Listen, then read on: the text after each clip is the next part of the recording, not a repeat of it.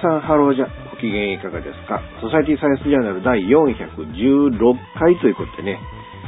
えー、11年目突入の第2回目っていうことなんですけどね。ややこしい言い方だな、それもね。なんかね、あの、突然、運気がこうね、ひっくり返っちゃいましてね。ここのとこいいことが結構ね、あの、いっぱいいろいろあったんですけど、あの、不思議と、うーん、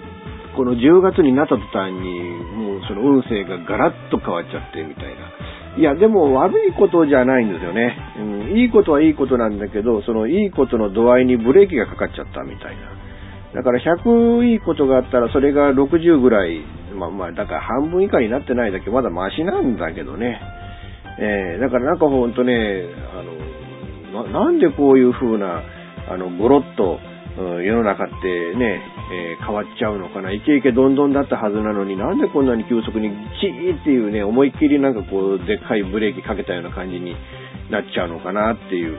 えー、そんな、なんかこうね、不思議な気持ちでいる、いたりするわけなんですけれども、まあ皆さんいかがでしょうかね。皆さんの身の回りにね、なんかいいことって起きましたかね。えー、で、身の回りにいいことなんだけれども、えー、なぜかブレーキがかかって、えー、100いいことだったはずなのに、えー、60、70ぐらいしかいいことがなくなっちゃったなんてことありますかね。えー、なんでこう、運気っていうのがね、こんなに運気っていうのが一気にゴロゴロゴロって変わるのかなっていうのが、もう本当、なんかこう、不思議な感じがしてね。えー、でも本当あの、いいことっていうのはや、ね、続くんですよ。悪いことっていうのも続くんですよね。でもさ、やっぱこのいいことと悪いことっていうのがやっぱこう、交互に起きて、でそういう波が起きるからな人生を楽しんだみたいなね、えー、感じが、まあ、するわけなんですけど。まあそんな感じでね、うん、なんか運気が変わって、なちょっと今しんどい思いをしてるし、まあちょっとね、やっぱこう季節の変わり目なんで僕も体調悪くしてるってのもあってね、えー、本当あのー、ね、気をつけなきゃいけない。まあ皆さんもね、ちょっとなんか僕の周りにもね、風邪とかひいてね、熱とか出してる方が結構いるんで、皆さんくれぐれも、あの、お体を大事に、なんてこと言いながら今回進めてまいりたいなと思います。最後までお付き合いよろしくお願いいたします。この番組は、レディオ用地の制作により全国の皆様にお届けいたします。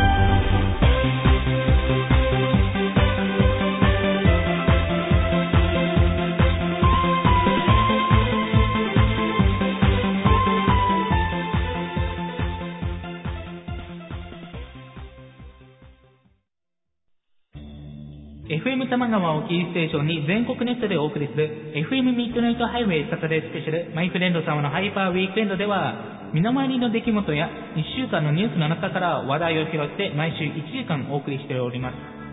また時にはゲストをお迎えしてのフリートークスペシャルとしてもお送りしております。週末の情報バラエティ番組マイフレンド様のハイパーウィークエンドインターネットレディオステーションニューウィンドで毎週土曜日に配信しております。ぜひ皆さん聞いてくださいね。テレビビンゴネットアイランド。会社で役立つ面白応援グッズの紹介をはじめためになる情報ミュージシャンの生出演など映像でお届けする30分の生放送。テレビビンゴネットアイランドは毎週水曜日19時30分から20時。テレビビンゴで放送中です。スタジオジュノンからのお知らせです。あ、あのや、あ、あのさ、チョイスラジオの説明するんだけども、チョイスラジオの説明をするんですけど、毎週月曜日の23時から、毎週月曜日の23時から、スタジオジュノンのサイトでや、スタジオジュノンのサイトでね、配信してからや、みんな聞いてけろな。配信をしてますから、ぜひ聞いてくださいね。詳しくは、チョイスラジオって検索サイトでググってけらい。詳しくは検索サイトでチョイスラジオで検索してね。ね、待ってっからや来てけらい。じゃあ、待ってるからね。来てね。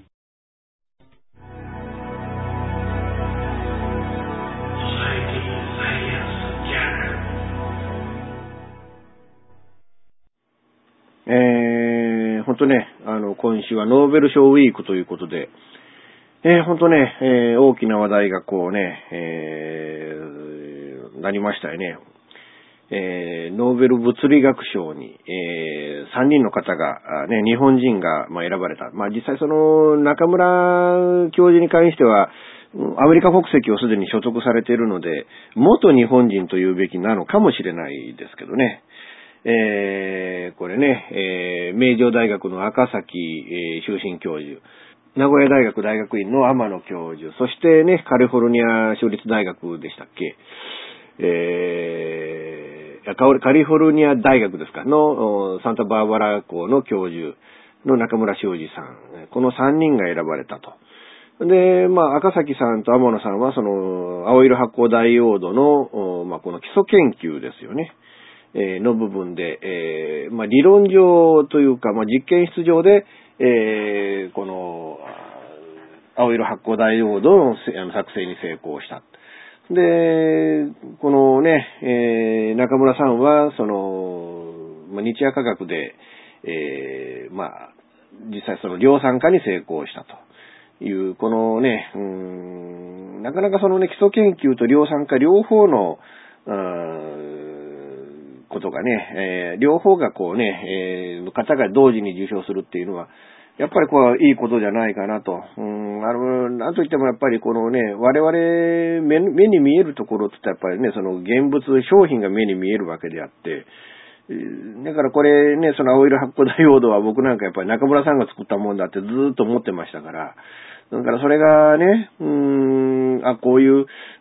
大学の先生のこの基礎研究のもとに、えー、今こうね、えー、のスーパーやらホームセンターやらで、え、売ら売られているんだなと。いうのがこうね、今なってこうまじまじとわかるっていうことで、うん、やっぱりこうね、あの、こういう方がいるからなんだなっていうのをね、本当、嬉しく思いますよね。うん、ありがたいなと。こういう方のため、おかげで、えー、我々はそのね、いろんな分野で、えー、このね、あの、青色発光ダイオードを含めて、まあ白色のダイオードなんかもそうですけれどね、うん、あの、我々はやっぱ恩恵を受けてんだなっていうね、気はするわけなんですけど、特にやっぱりね、この最近もうパソコンなんかで今もう目の前にね、パソコンあるんですけど、えー、目の前で青い色の LED が光ってるんですよね。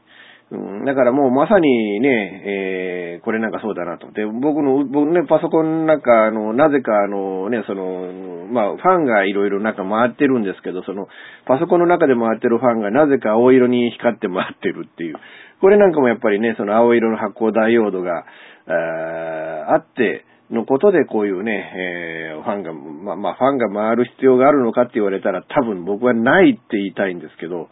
できれば青色光らない、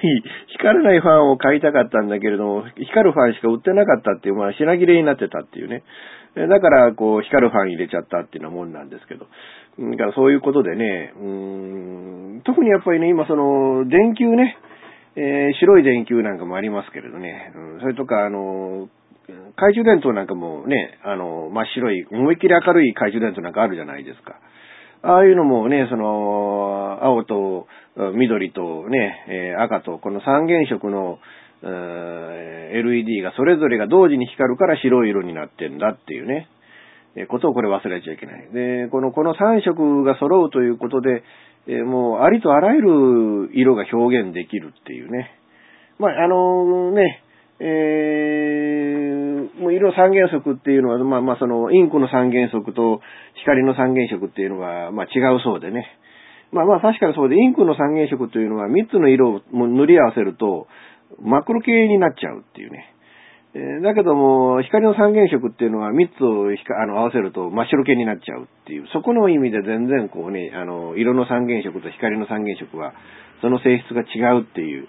えー、ことらしいんですけれども。だからこの青色発光ダイオードができることによって、えー、まあ、フルカラーというものが、あできるようになった。LED でね、そのディスプレイなんかも作れるようになったっていうね、うん、そころが、やっぱり今のね、えー、技術のすごいところで、あとはやっぱりね、その車なんか飛ばしてても思うんですよね。うん、あのー、もうその信号機自体が LED になっちゃったです、じゃないですか。なんていうかな、その色にね、なんかね、あの、膨らみがないというか、直線的な色だというかね。えで、しかもこうね、その LED で火をつけると、それはあの、エネルギーが全部光になるので、熱がないって、熱くならないっていうね。でそういうまあメリットもあるっていうことらしいんですけれども。まあ、本当にね、いろんなところありとあらゆるものが我々の身近で普通の白熱球がなくなって、蛍光灯がなくなって、それがまあ徐々に LED になってっていう風にね、うん、変わっていってっていう。まあ、あの、ね、本当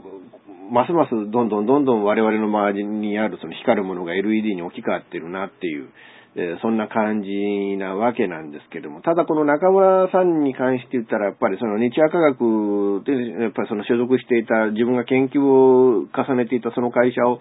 訴えて、ね、金払えと。えー、ね、俺の功績なんだから俺に金払えっていうね。うん、で、それでかなりね、あの、ま、いろいろ、うん、状況変わってますけれどね。うん。だから研究者が報われる社会になるっていうのは確かに必要なことでね。最初当初払われた特許の報酬が2万円だったっていうね。何兆円稼いだ金が2万円にしかならねえっていうのは確かにそれはちょっとそれはそれでひどいなっていうふうにも思うんで、うん、だから、まあ、あの、ね、この中村さんが切り開いたことっていうのは、やっぱ研究者にとって明るい未来が待ってたのかもわかんないけれども、でも結局、その中村さんも日本国内ではいられなくなって、えー、アメリカに、そのね、居住の場、研究の場を移さざるを得なかったっていうのも、やっぱりそのね、やっぱこうやって会社相手に訴えるようなやつは、他の企業ももう雇えねえや、みたいなね。うん、だから正直、その、今回中村さんが、その、ノーベル賞をね、受賞したっていう、そこの部分っていうのは、日夜科学のね、あの、の業績でもあるはずなんですけれども、なんかこう、ほぼ全くと言っていいほど、その日夜の方からのコメントが出てきてないっていうね。っていうのも、なんかこうね、やっぱり日本の企業としたらこの方がノーベル賞を取ってしまったっていうのは、なんかね、うん、あの、微妙だなと、うん、ちょっといたし、かゆし、逃がしだなっていう部分なんでしょうね。だから、もうあの、偉大な業績なんだから、まあこれはあの、素晴らしいなと。いうもんではあるんですけれども、やっぱりそれ、あの、日本のとしたら、半分はちょっと、うん、まあ、この方が取ったのは問題だな、というふうに思ってんじゃないかな、というふうに思いますよね。それと今、なんか特許法をね、なんか改正がこう、水面下でこう動いてて、どうも、あの、ね、あの、特許、企業の研究で特許を取った場合は、その特許はもう100%会社のものになるんだっていうふうな、そういうなんか法改正が現在その進められているそうですよね。そうするとやっぱり研究ね、えー、この研究者っていうのがやっぱりこうアメリカに流出していくっていうことに、まあ、なりかねないのかなっていう、うん、部分でね、なんかこう、日本のそのね、政治とか、その行政とかっていうのは本当個人には向けられてないですよね。うん、あの、一人一人に向けられてない。結局その、企業だけが儲かればいいんだと。企業の経営者だけが儲かればいいんだと。もうその他、まあ、その研究者含めて労働者というものはみんな奴隷なんだというような方向に、やっぱりこの政治家とか、あるいはね、あの、行政、特にやっぱこう特許庁であるとか、うん、あの、経済産業省であるとか、うん、そういったところはもう全然思わないんだなと、うん、いうのがなんかね、その、そういうその法改正の現実なんかを見せつけられることで、なんか改めて痛感させられてね、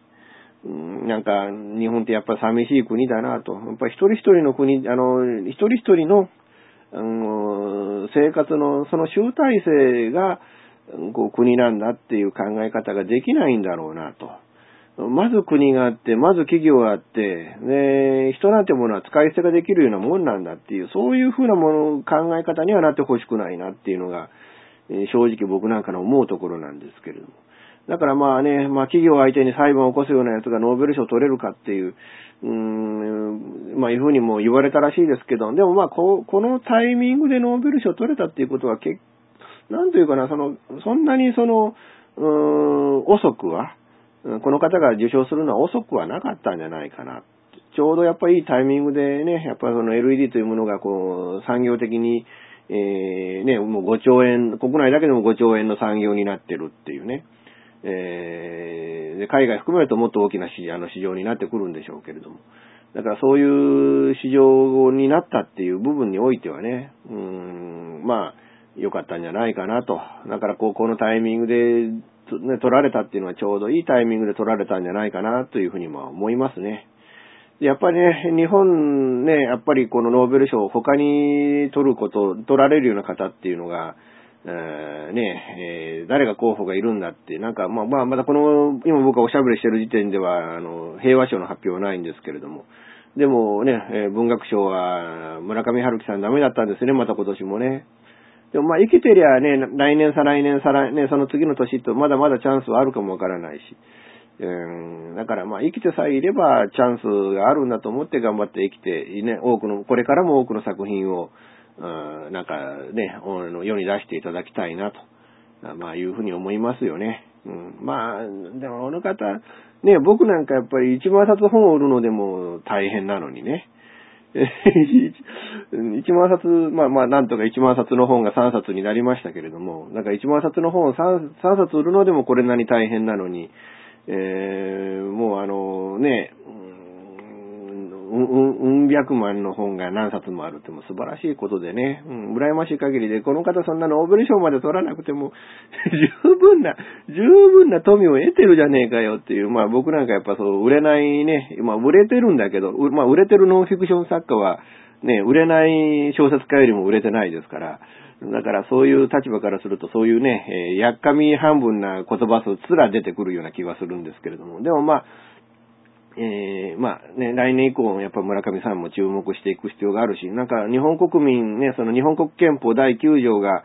うん、ノーベル平和賞のノミネートになってるっていうこともあるので、うん、まあ、もしそんなことになれば痛快ですよね。憲法を変えようとしているね、え、人が代表して、えー、ね、あの、で、取りにね、その授賞式に、えー、平和憲法の授賞式に行ってくるんだみたいな、まあなんかこうね、あの、思いっきりこう、通説な、あね、なんかバカみたいな話になるかもしれないですけれども、えー、まあこの放送してる時にはね、時点ではもうその平和賞の発表ももう終わってると思うんですけれども、えー、本当はあのね、えー、まあ、ノーベル賞、日本人にとってもね、22人も受賞した、まあ、ある意味身近で、ある意味、えー、世界で最も権威があって、最も遠い存在である賞ですけど、我々市民にとってはやっぱり一番遠い賞であるのは間違いないんですけどね。えー、まあ、うん、日本人がね、今年も3人も取ったということで、えー、山中先生以来ですけれどね、まあ山中先生も一昨年ですからね、去年は受賞者いな、日本人受賞者いなかったっていうことですけど、こうやって、えー、2年、3年、4年おきぐらいに日本人がこう取るっていうのは、やっぱり日本人は、まだまだそのね、えー、この産業をね、新たな産業を起こしていくとか、あるいは、その、物事、ね、新しい技術を作っていくとか、そういうものに対したら、世界的にも秀でたる人、ね、そういう人人類というか、そういう人種であるとも思うんでね、うん、これからも、え、こういうね、え、受賞者がどんどん出てくるような国に日本はね、これからもなっていただきたいものだなと思います。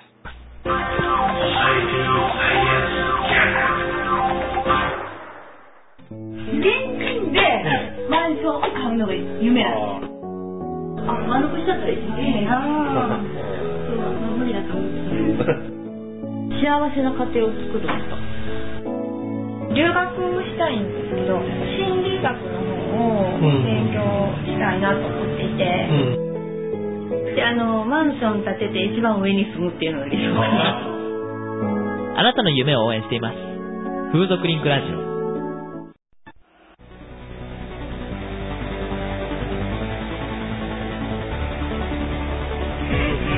オ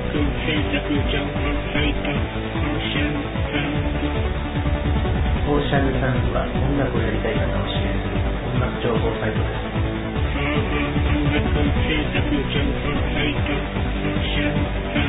す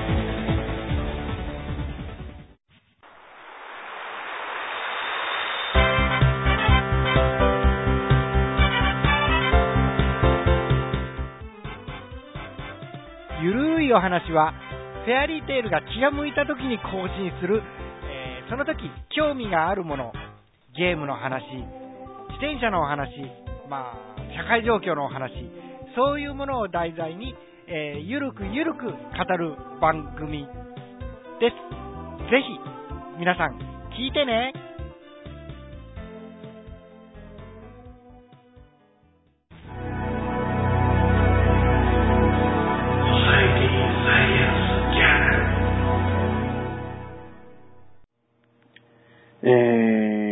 海道大学のね、学生が、なんかイスラム国へね、その外人部隊として、まあ、実質ね、傭兵として、えー渡航しようとしてたっていうところを、うん、まあ、家宅捜索なりなんなりっていうことで、まあ、一応その警察が未然に防いだっていうことなんですけれども、なんかね、なんか明治時代に作られた、その海外ってせ、ね、海外の政府やなんかを相手にその戦争を起こすっていうね、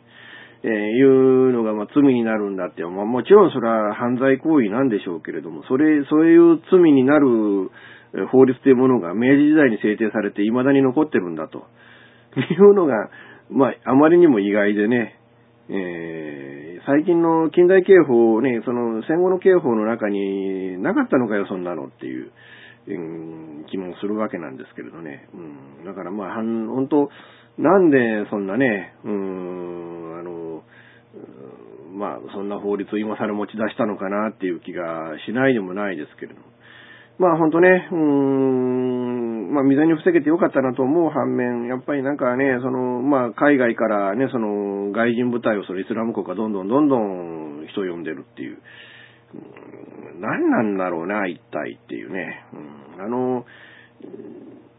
なんかその我々のそのなんていうの、その生活する上でのその価値観と、そのイスラムが、あの、原理主義的にこう主張している価値観っていうものはもう相入れないものだと僕なんか思うわけなんですよね。で、今この世の中でその近代社会の中で、うん、我々が普通に生活をしていくっていうことを考えるとね、その、やっぱそのイスラムの文明っていうのはどうもね、その、我々の社会のその発展に阻害していくような気がして僕はならないっていう。ももちろんそれはイスラムの国の中でやっていただくのは結構なんですけれど、まあイスラムの、イスラム国家とかイスラムね、えーの人口が多い国々では、それは結構なことだと思うんですけど、ただその、やっぱ我々のね、この文明社会にこう侵食してきてほしくねえなっていうのと、うんそれとやっぱりその、その我々のね、その日本人の中で、うんこんな感じでね、その、もう、いや、もう、その、言わ、ね、言うのがなんかこう、嫌なんですよ、僕としてはね。正直な話ね。うん、我々のその日本人の中でそういうところにこう迎合していこうかなっていうね。また、なんていうの、その、今回のその、ね、そのイスラム国に行こうとした人間っていうのがどうも、うん、そのイスラムのその考え方に強調していこうっていうんじゃないっていうんですよね。結局自殺願望で、で、もう、もう今の世の中からこう逃げたいと、逃避したいという考えだけでイスラムに行こうとしてるって。もうお前バカじゃねえのかよっていうね。そんなところへ行って、その傭兵が務まるわけねえじゃねえかよっていう。結局辛い思い、しんどい思いをして、ドンパチやって、下手したら自爆テロで死んじゃえってのもんでしょうーんなんていうのかな、そう、そういうような、あの、生き方をして、死に方をして、どうなんだよっていうね。まあそれは、もう悪い意味で名前が残るだけじゃねえかよっていう。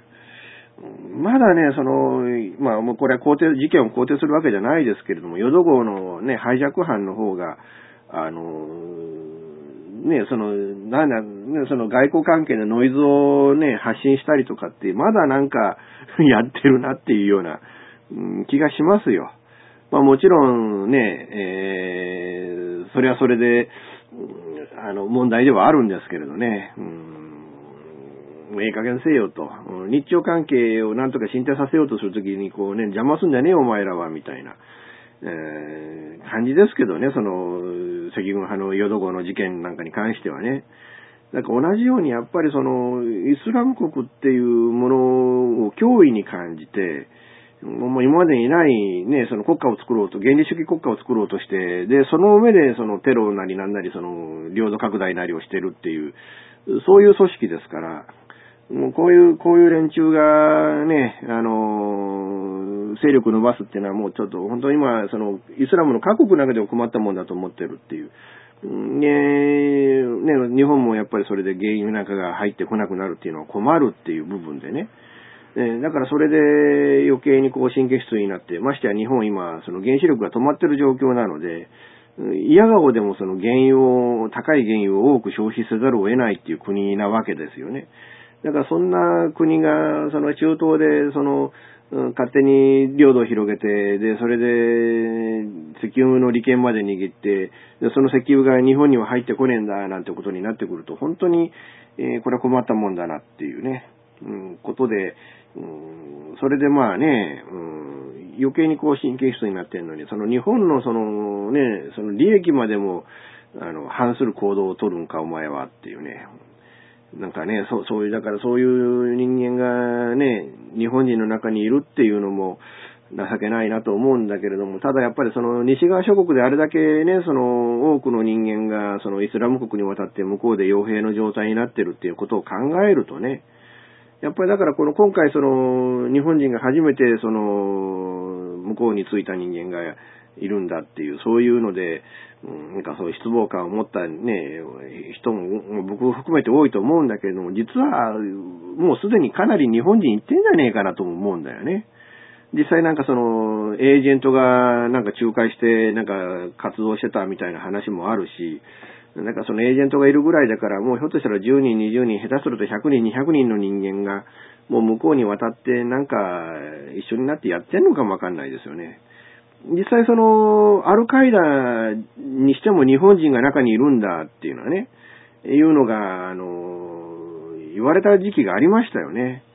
うん、だからアルカイダにしても、その、イスラム国にしても、それはもう、なんか、中はもう同じようなもんなんでしょうから。もしかしたら同じようなもんじゃなしに同じものなのかもしれないですけどね。同じようなもんなんですから。だからそう考えると、うーん、日本人がここで北大の学生が一人向こうに行こうとしたんだっていうので大騒ぎをしている場合ではもうとっくの昔になくなってんじゃねえかなっていう、そういう気が僕なんかはするわけなんですけれど。まあ、あの、何なんでしょうかね。えー、こういうのでね、その、まあ、中にはね、その、まあ、イスラム教を勉強しているね、あの、日本人もいるでしょうし、その中ではイスラム教に改、ね、改宗して、もう今後イスラム教の人間としてやっていくんだみたいなことを思っておられる方々も決して少なくないとは思うんですけれども、でも、ね、ちょっとま考えてもらいたいなって思うんですよね、そこはね。うん、だけどまあイスラム教に改宗しても、なんかその回収する人間の中ではそのイスラムの世界にこう共感して、俺もイスラム国の人間になるんだ、一員なんだみたいなことで、一緒になってテロを起こすような人間も、やっぱそれは日本人の中ではそういうので起きてくるのも、ね、そそういう人間が生じてくるのもしょうがないかなとも思うんですけれども、ただ今回のようにそのイスラムについて何も知らない、えただ単にもうあの、今の世の中から逃げ出したいだけ、挙句の果てにねえ、もう自殺する代わりに行って傭兵になるんだって、もうこんなバカがね、こんなバカがこれ以上出てきてどうすんだ一体っていうね、えー、本当なんか情けない限りだなと、僕なんかまあ思うわけなんですけれども、まあいかがでしょうかね。えー、まあともあれ、あのーとにかくこれ聞いてる皆さんがくれぐれもこんなことにならないようにって、もうテロに加担するようなことがないようにってね、うん、あの、本当くれぐれも、くれぐれもお願いしたいなと思うし、うん、あの、なんていうのかな、日本っていう国はね、もう平和ボケでいいんですよ、ある意味。で、平和ボケであれがね、だからそのね、あの、憲法9条にノーベル平和賞をっていう、多分これ今ね、その収録日が10日なんで、10日の夜に多分決まるんでしょうけれども、うん、だけど、そう、そういうのでね、その平和憲法、ね、日本憲法第9条に、あの、ノーベル平和賞っていう、そういうのって、ね、それくらいの能天気さがやっぱりあった方が、僕はいいんじゃないかなと、まあ、いうふうに思うんだけどなっていうような気はするわけなんですけども、皆さんいかがでしょうかね。まあ本当なんか情けないなという思いはしましたけれども、うん、まあ多分氷山の一角というか、ね、なんというか、うーんまあ、とっくの昔にね、そのアルカイダなり、あるいはその今回のイスラム国なり、そういうあの海外のテロ組織に加担したっていうのは、まあ、ぶっちゃけね、えー、ダッカで爆破事故を起こ、事件を起こした日本赤軍の連中なんかにもいるわけですから、もうそうそういう日本人はかつてにもいた、だから今にもいるのかもしれないなっていうことですけれども。まあ、できればそういう方々ね、大きなことをやる前に、ね、大きな犯罪やる前に帰ってきて、ね、えー、社会のために働いてくれないかと、日本国のために働いてくれないかと思うんですけれどね。えー、本当、情けない限りだなと思います。ソサエ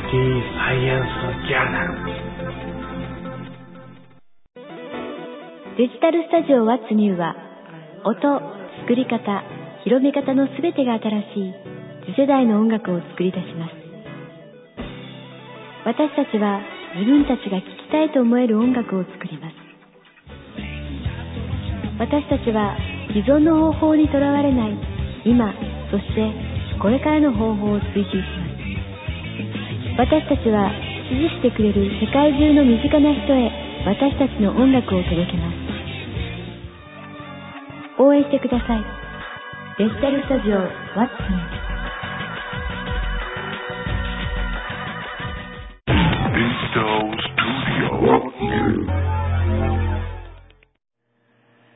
なんかね、体調もおかしくてね、今ね、うーん、まあ、肩こりはひどいし、なんかね、こう、頸椎の辺は変だし、うん、あのー、風邪なんかひきそうだなっていう、なんか喘息の発作これから起こすんじゃねえかなっていうような感じでね、うん、なんか、ほんと体調がいよいよ良くないんですよね。まあ、いろんなこと言ってる場合じゃないんですけどね、まだ本書いてる最中だし、もう来週ぐらいには今度ね、その、あの、雑誌のオーダーが来るんで、そのね、本を書かなきゃ、本というか雑誌の原稿も書かなきゃいけないし、まあ、物書きとしてやんなきゃいけないこといっぱいあるんでね、にもかかわらずあれやこれやといろんな仕事が入ってきて、うーん、なんかね、えー、一つのことを前に進めていくっていうのは今本当大変な状況ですけれども、まあ、大変だ大変だと言ってる割にはね、いや、それでもまだよ、ちょっとこう、1、2週間、3週間ぐらい前に比べると、いろいろ随分、こうね、精神的な余裕もあるかなっていう気もしないじゃないんですけれども。まあね、うん、あの、でも本当、頑張ってやっていかないかんなと、うん、思いますね。うん、まあ仕事があるっていうのはありがたい話でね。もう今世の中に仕事がないっていう、もうそれで食っていけないなんていう人がまあ5万といるわけで、その中でね、まあまあ全く畑違いの仕事をあれこれかじってますけれども、でも、ね、そういう仕事で、まあお前がやってくれなきゃ困るんだみたいなことを言ってくれるっていうのはありがたい話だと思うんで、まあ頑張って一歩ずつ一つ一つこなしていくしかないのかなっていうね、うん、感じがしますけれどね。うんあ、そうそう。まあ、一応ね、これちょっと一つ告知しておこうかなと思うんですけれども、ドメインまた一つ取りました。うん。あの、まあ、インターネットのラジオ局、レディオ用地っていうね、この曲がありますけれど、もう一個実はちょっとインターネットラジオ局立ち上げようということで、ドメイン取って、えー、Facebook ページと、あと、あのー、あれを取りま、作りました。うん、Facebook ページと、あの、Twitter のアカウントですか。うんとはドメインとね、取りました。で、なんとか、あの、その曲を立ち上げる前にちょっと若干このレディオ用地のね、バックグラウンドプログラムを何箇所か書き換えなきゃいけない部分もあるんですけど、それ書き換えて、で、あの、いわゆるそのね、僕がもう一個やってるその風俗リンクラジオの方の受け皿になるインターネットラジオ局を作ろうかなっていうことで、ね、今ちょっとね、その同じような、ね、その分野で同じような番組っていっぱいあるんで、なんかそのいっぱいあるいろんな番組をね、えー、まあ皆さんにこう聞いていただける、より皆さんに聞いていただけるような環境を作ろうということで、うん、あの、インラジっていうね、えー、インターネットラジオ局を今作りました。まあ、で、まあ、あの、年内に放送開始できるようにいろいろね、これから整備してプログラムなんかも作っていこうかなと思ってますので、皆さん本当はあの、ね、まあ、この SSD 聞いておられる方々は、そのインラジの方をね、えー、その18金の番組のね、ポータル局の方を聞、かれるっていうのはそんなに多くないとは思うんですけれども、一一応そんな感じでね、今後両方で、えー、このインターネットラジオは、その僕もね、関わるのはその、レディオ用一とインラジっていう曲と、ね、二つの曲で、えー、いろいろと今後頑張っていこうかなと思ってますので、まあ、まあ、よりこのね、インターネットラジオっていうその文化を、よりこう深めて広げていきたいっていうね、そういう思いで、えー、まあ、18金分野でも、やっぱこのレディオ用地のようなポータル局っていうのが一つあった方がいいんじゃないかなっていう考えで、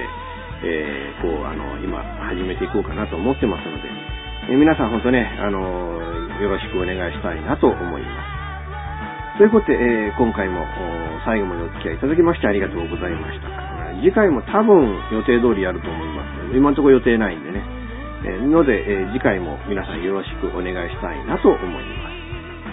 この番組はビデオ用地の制作により全世界の皆様にオンデマンドポッドキャスト FM ラジオでお届けいたしました。